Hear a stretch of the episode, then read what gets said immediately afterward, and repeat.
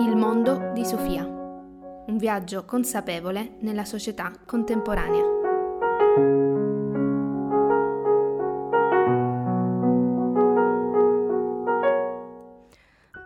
Pomeriggio e benvenuti alla nona puntata de Il mondo di Sofia, un viaggio consapevole nella società contemporanea, un programma prodotto da Radio Zammu, ideato e condotto da Sofia Nicolosi, che sarei io.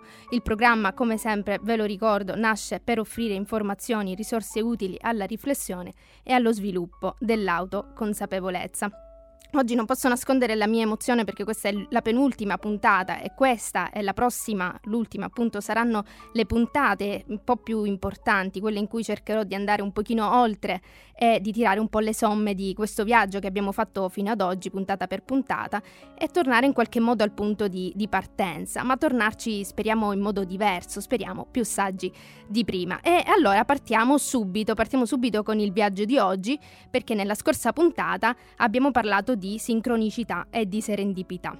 Due concetti che ci hanno spinto a pensare che esiste comunque qualcosa oltre la uh, causalità lineare che da A ci porta a B, così mm, diciamo in, un linea, in una linea retta che siamo tutti parte di qualcosa di più grande e che eh, ci occorre in qualche modo la capacità di riflettere simbolicamente sul senso di quello che ci succede ogni giorno, soprattutto quando le cose non vanno come vogliamo, di chiederci che cosa possiamo imparare in questo lungo viaggio alla scoperta di noi stessi, che è la vita. In linea quindi con quello di cui abbiamo parlato nelle scorse puntate, oggi parliamo di un principio um, o meglio di un, concip- di un, concetto più generale, ma in qualche modo anche particolare, probabilmente un, conce- un concetto che unisce più di tutti il singolo alla collettività, l'individuo appunto alla società è ciò che ci tiene insieme in qualche modo. Sto parlando del concetto di fiducia. E lo facciamo introducendo un libro, libro, un libro di un filosofo italiano appunto contemporaneo che si chiama Salvatore Natoli e che eh, il titolo di questo libro è Il rischio di fidarsi perché dare fiducia conviene. L'autore dice la fiducia è in primo luogo un legame originario. Solo perché abbiamo ricevuto amore e sicurezza ne diveniamo capaci. La sperimentiamo quotidianamente nei legami parentali, amicali, sociali, come pure nelle istituzioni, che rendono possibili patti di lealtà anche fra, fra persone appunto estranee. E infine si ha fiducia, se la si ha, in qualcosa di più grande, in una, poten- in una potenza altra, in un Dio a cui ci si affida in ragione di una promessa di salvezza. Di fronte a un'impossibile autosufficienza, fidarsi innanzitutto come atto di generosità è un rischio che dobbiamo correre. Queste sono le parole appunto del, del, filosofo, ma partiamo per gradi. Innanzitutto, che cos'è la fiducia? Proviamo a dare una definizione. È sicuramente un sentimento umano apparentemente possiamo dire che ha più a che fare con una sensazione, quindi con la sfera emotiva, piuttosto che con il pensiero ragionato, eppure fidarsi richiede anche una certa dose di razionalità, appunto non indifferente. Mi conviene o no fidarmi? Questa è una delle domande alla base del libro appunto del, del filosofo. Per il sociologo Antonio Mutti diamo fiducia perché ci aspettiamo qualcosa di buono da qualcun altro ma non ne siamo certi. Tuttavia, le cose che sappiamo, ossia appunto il carico cognitivo e quelle che sentiamo, il carico emotivo, sono qualcosa di più di una mera speranza. Quindi, dopo aver fatto una sintetica ricognizione dei costi e dei benefici futuri, abbandonando le esitazioni, ci inoltriamo nel rapporto fiduciario. Questa definizione appunto del sociologo ci fa capire come invece la fiducia riesca proprio a tenere insieme sia la componente cognitiva sia la componente emotiva ed è per questo che è tipica di una razionalità emotiva di cui abbiamo parlato nella seconda puntata. In sociologia comunque si tende a distinguere tre tipi diversi di eh, fiducia. Innanzitutto la fiducia sistemica o istituzionale, ossia quella che gli attori sociali ripongono verso l'organizzazione naturale e sociale nel suo insieme.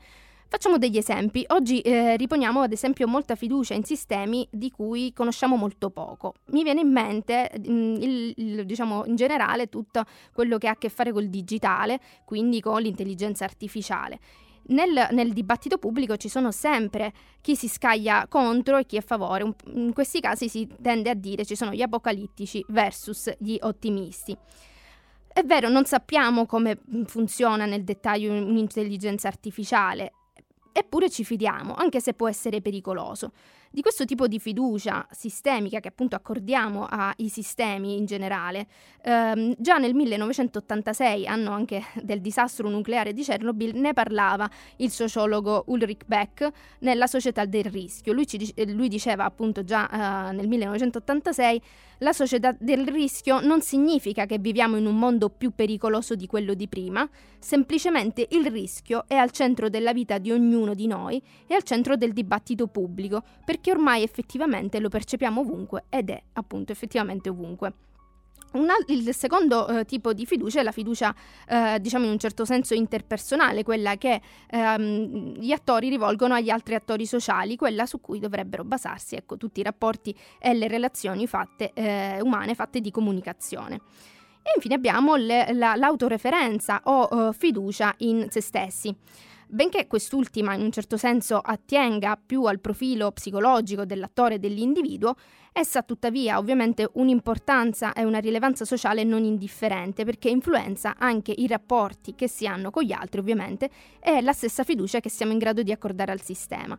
Proprio quello che abbiamo in un certo senso detto nelle scorse puntate, ossia di questa complementarietà tra individuo e società, tra, tra micro e macro livello che ehm, cercheremo appunto di approfondire anche ulteriormente dopo eh, la musica, perché adesso ci ascoltiamo una canzone famosissima datata 1966 dei The Monkeys con I'm a Believer.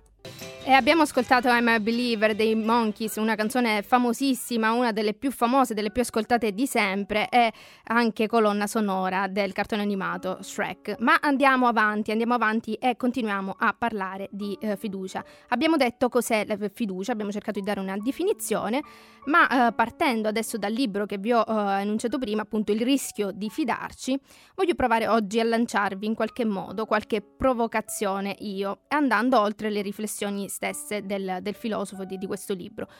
Qual è il rischio di fidarsi? Ve lo siete mai chiesto? Il ris- forse il rischio di rimanere delusi, di soffrire? Ma eh, pensiamo da- realmente che sia possibile evitare la sofferenza? È per questo che non ci fidiamo, non ci fidiamo di noi stessi, degli altri, della vita? Queste sono domande che io vi lascio per la riflessione. Molti sociologi e filosofi hanno parlato di fiducia, lo ha fatto lo stesso sociologo Luhmann in un libro dal titolo Fiducia, ma ne parlano eh, tantissimi filosofi contemporanei come il ehm, eh, coreano Byung-Chul Lan in tutti i suoi libri, in qualche modo neanche troppo implicitamente quando parla di società senza dolore, di società della stanchezza, di espulsione dell'altro. E che cos'è eh, la società dell'incertezza di Bauman di cui abbiamo parlato nella prima puntata cui par- da cui siamo partiti, se non una società senza fiducia, senza fiducia vera? Sì, perché l'opposto dell'incertezza, dell'insicurezza, non è la sicurezza, la certezza, bensì è proprio la fiducia. È nella fiducia che troviamo quel senso di sicurezza che spesso ci manca. La società attuale ha invece opposto all'incertezza o il controllo, nuovamente come eh, è stato fatto nelle società passate con uh, istituzioni ehm, con istituzioni forti, oggi queste istituzioni l'abbiamo detto vengono a mancare, oppure lo ha fatto, oggi lo fa forse molto più uh, facilmente con quella um, parola molto gettonata e blasonata che chiamiamo libertà, ma che poi è un eccesso di libertà, non è vera libertà, ma è il più delle volte evitamento o fuga. La società dell'incertezza è fatta di individui insicuri che rispondono a questa insicurezza appunto cont- provando a controllare anche quando non ci sono più le istituzioni che lo facevano uh, per lui o provando a uh, fuggire, ad evitare. Ma fuggire uh, o controllare chi, che cosa, si, si prova a fuggire dalla vita, da se stessi, dagli altri. Eh, la società dell'incertezza è quindi una società, possiamo dire, senza fiducia, in questo senso che espelle l'altro, l'alterità, che la fugge o che lo vuole al contrario assimilare, che non è in grado di accettare l'altro, la diversità in senso lato e quindi vive, vive l'incertezza, il cambiamento che è intrinseco invece della vita come qualcosa di negativo. Ma qua, qual è l'origine di tutta questa insicurezza, di questa assenza di fiducia? Ne abbiamo parlato un po' eh, accennando nella quarta puntata a proposito di saggezza del corpo e di stili di attaccamento.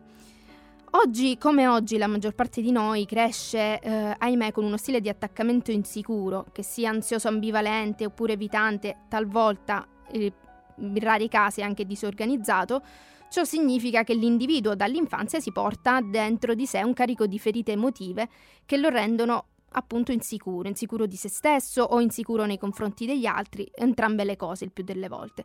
Tutti manchiamo in qualche modo di fiducia. Il guaio è quando non siamo consapevoli e anziché imparare a dare fiducia, mettiamo in atto appunto inconsapevolmente tanti tentativi di controllo, di fuga, per trovare sollievo a questo senso di insicurezza. Quando nelle relazioni con gli altri cerchiamo di annullare la distanza, eh, oppure al contrario cerchiamo di mettere molta distanza, quindi o di creare rapporti di possesso, rapporti soffocanti, rapporti tossici, perché abbiamo magari una bassa autostima, appunto una scarsa fiducia in noi stessi, o non crediamo eh, appunto di potercela fare da soli. E il contrario, creiamo invece dei rapporti effimeri in cui non riusciamo a dare, ad esserci per gli altri, proprio per una paura di eh, instaurare dei legami, dei legami stretti. Di questi temi parleremo nella prossima puntata che verterà proprio sull'amore e sulle relazioni nella società contemporanea. Nel frattempo noi andiamo come sempre in musica, ci ascoltiamo una canzone eh, recentissima datata 27 gennaio 2023 che è Trustful di Pink.